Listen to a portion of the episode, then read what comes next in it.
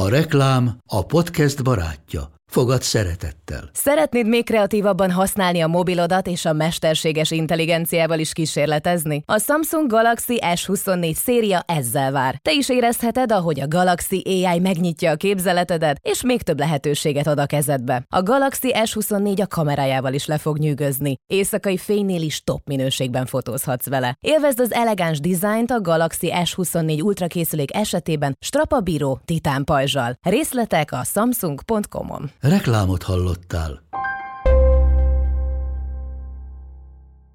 Sziasztok, ez a Bukótér, az Index Forma 1-es podcastja. Mi pedig az Egyforma vagyunk, Csordás Bettivel. Sziasztok. És Szalad Járonnal, sziasztok. Túl vagyunk a spanyol nagydíjon, van miről beszélni, tartsatok velünk.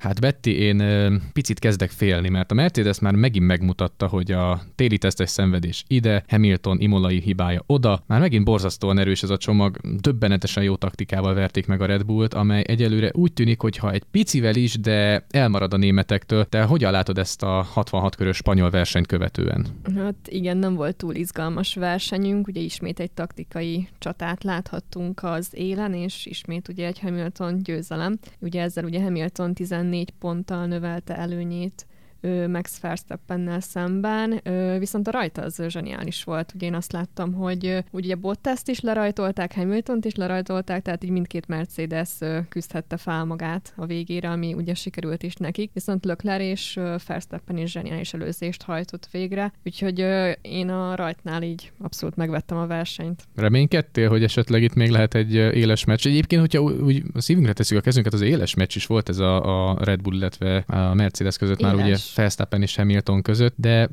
úgy tűnik, hogy Imola óta a Mercedes valamit talált, nem sokat, de pont az a picike az, illetve Hamiltonnak a klasszisa, ami egyelőre ezt a párharcot nem azt mondom, hogy eldönti, de a Mercedes előnybe juttatja. Igen. Egy minimális lépéssel talán előrébb járnak a Red Bull-lal szemben.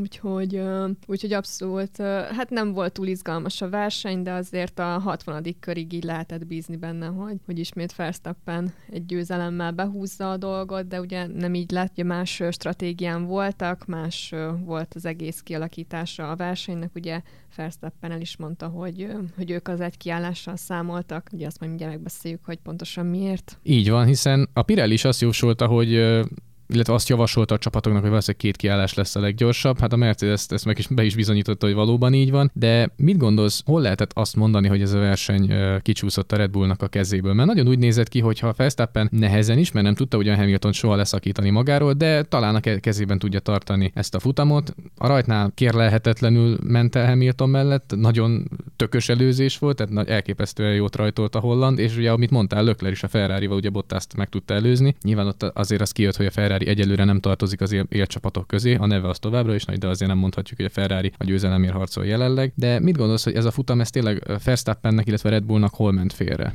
Mikor hozhatta meg a Mercedes ezt a döntést? Ez nehéz kérdés, egész végig gondolkoztam ezen.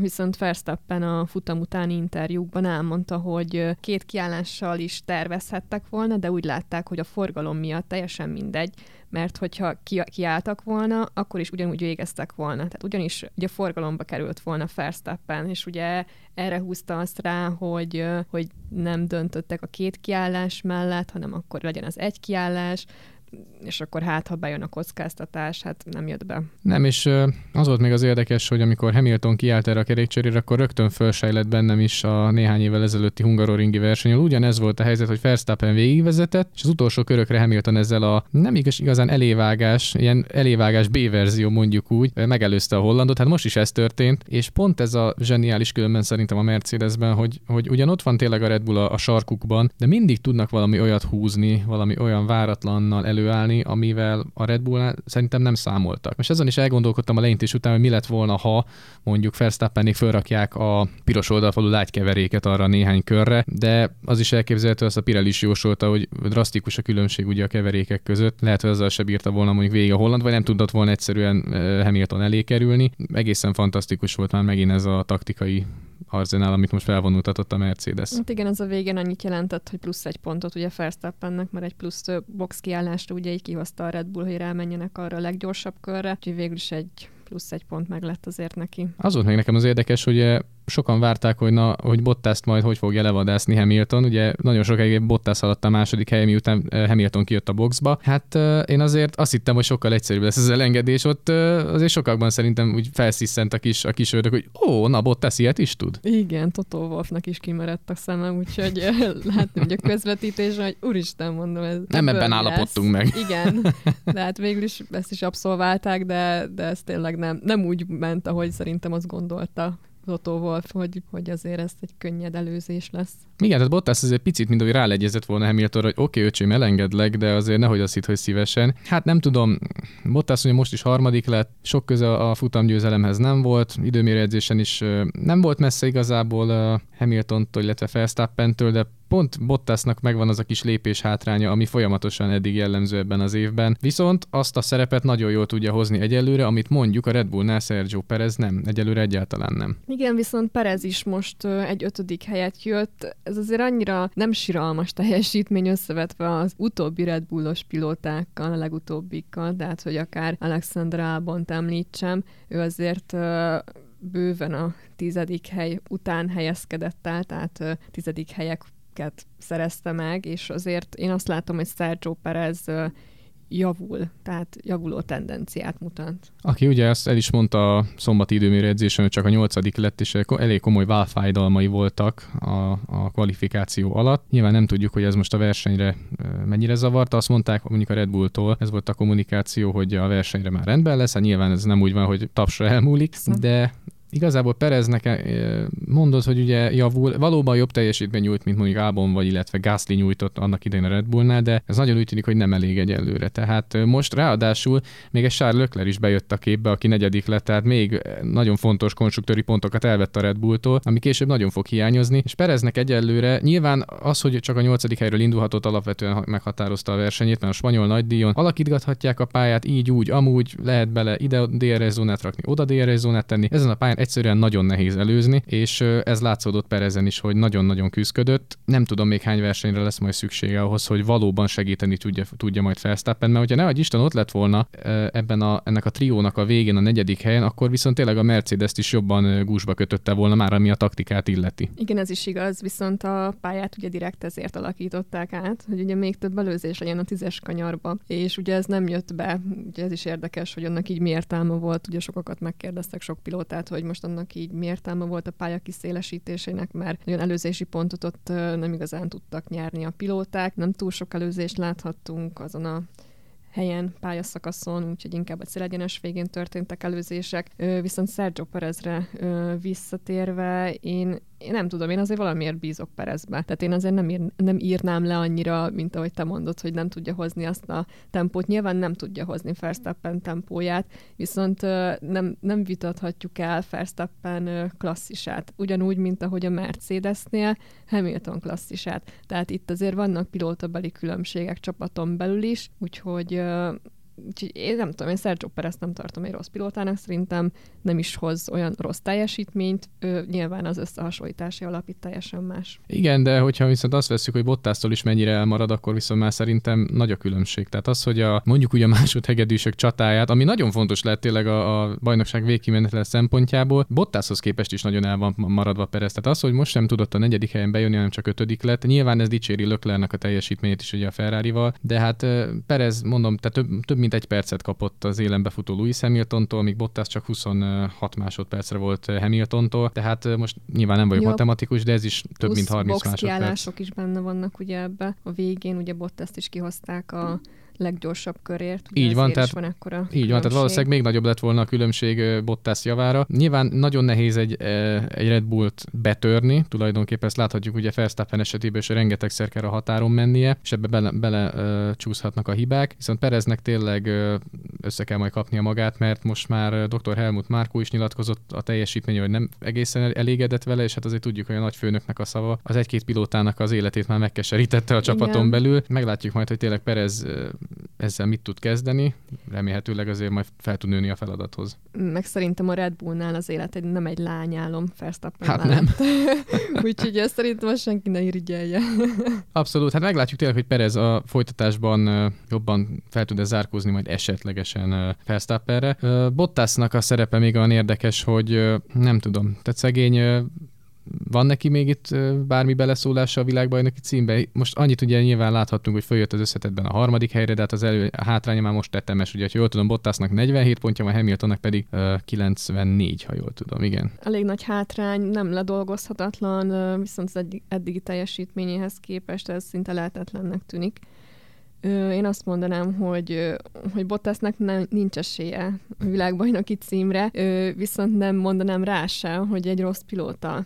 Ő még szerintem valamelyest jobb is, mint Perez, így csapaton belül, hogyha így megnézzük a pilóta párosokat, mert ő legalább tud polpozíciókat hozni, Hamiltont segíteni, úgymond, tehát, hogy így ott van mindig a tűz közelben. Tehát azért azokon a top pozíciókon, ahol a konstruktőri pontokat osztják, illetve ahol Hamilton is ott mozog, ott tud lenni, segíteni tudja a csapatot, Hamiltont is, úgyhogy én Bottas például, amikor hallottam ezeket a pletykákat, mint immáron kiderült, hogy nyilván pletykák voltak, hogy őt évközben leváltanák, tehát a Mercedes kijelentette, hogy ők nem ez a csapat, tehát egy csapat van a mezőnyben, az pedig ugye a Red Bull, és ők nyilván nem, tehát ők tiszteletbe tartják. Ez azért éles pengeváltás volt. Igen, ők tiszteletbe tartják ugye a pilóta párosukat, és nem indokolt az, hogy Bottast leváltsák, úgyhogy tehát Bottas is kiakadt ezen, hogy már megint ezek a pletykák, úgyhogy én most már befejeztem Bottas szidalmazását, úgyhogy...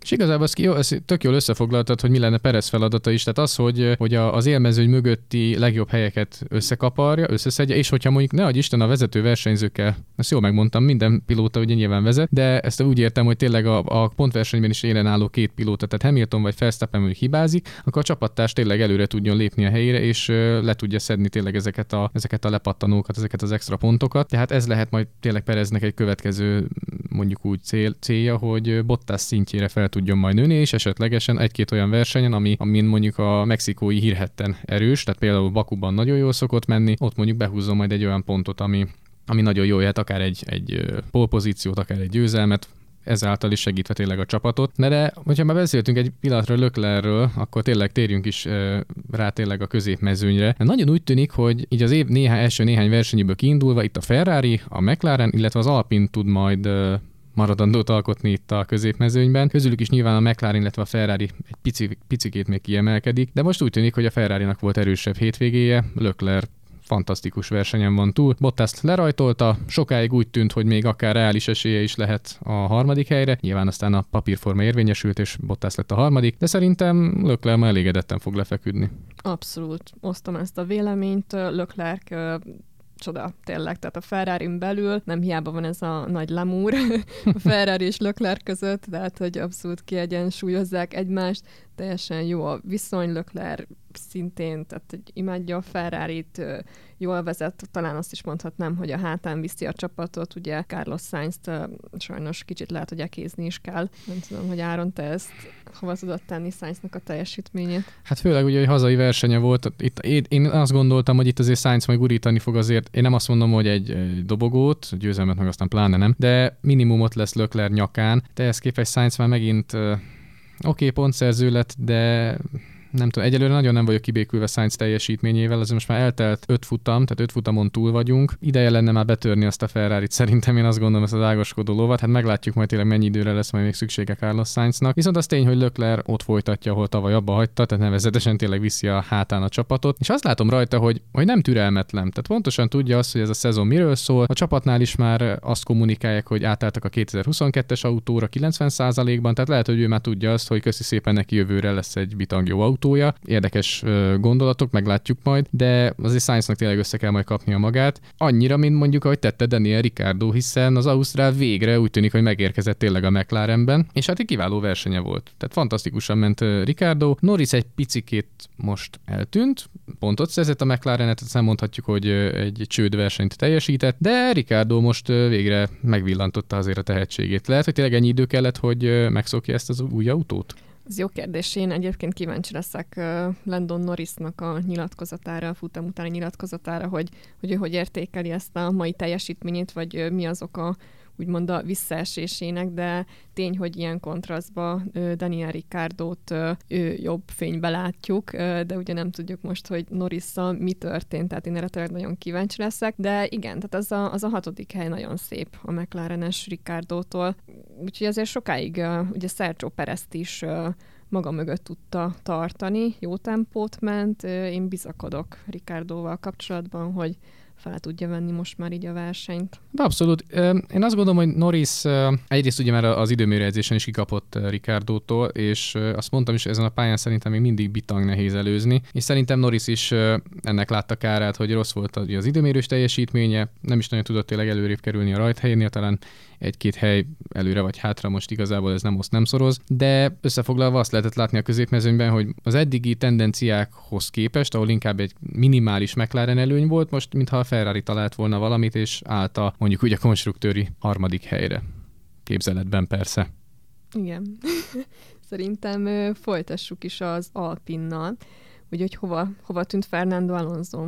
Kérdezhetnénk ezt is. Ugye, mert csapattársa Esteban Ocon azért behozta a 9. helyre. Ugye az Alpinját, ezzel szemben ugye Fernando Alonso bőven a 10-en kívül jött be, méghozzá hazai közönség előtt, főleg úgy, hogy ugye nézők is voltak a helyszínen, talán ez is egy kis boostot okozott volna Fernando Alonsónak, de ez nem így történt. Úgyhogy én erre is kíváncsi leszek a futam utáni interjújára Alonsónak. Nem tudom, te láttál-e valamit így a pályán Alonsóval kapcsolatban?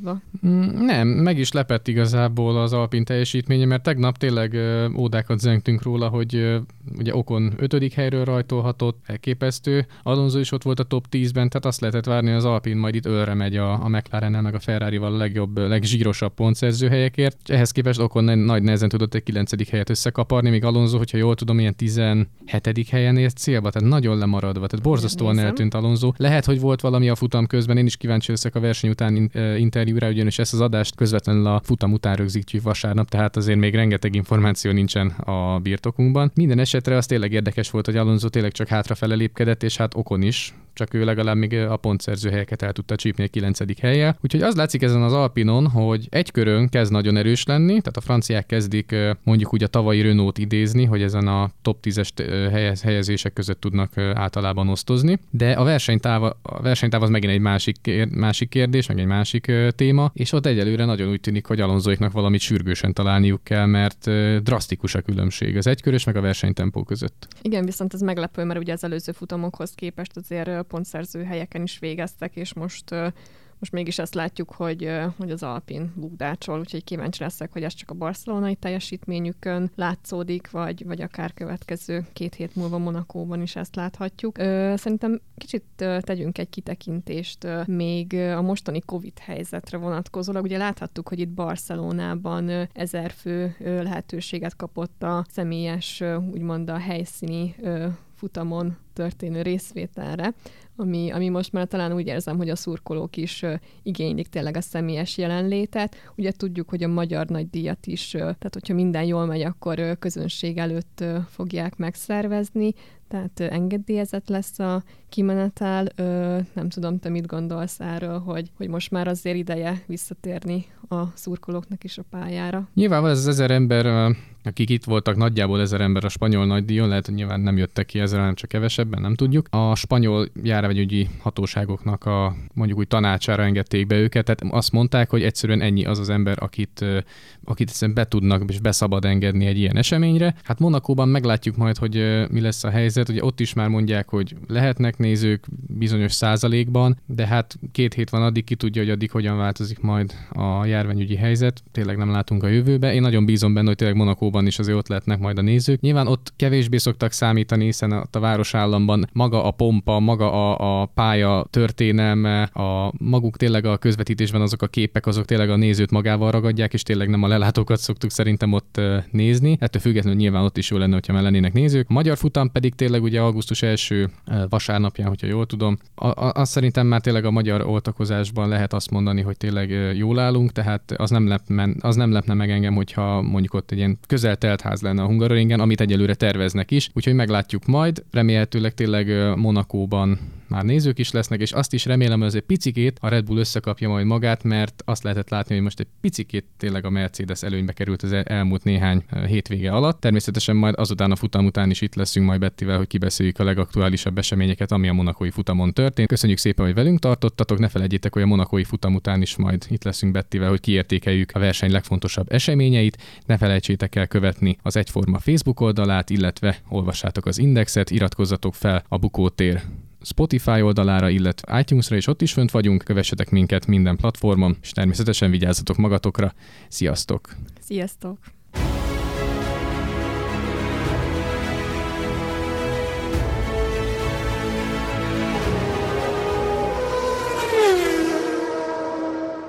A műsor a Béton partnere.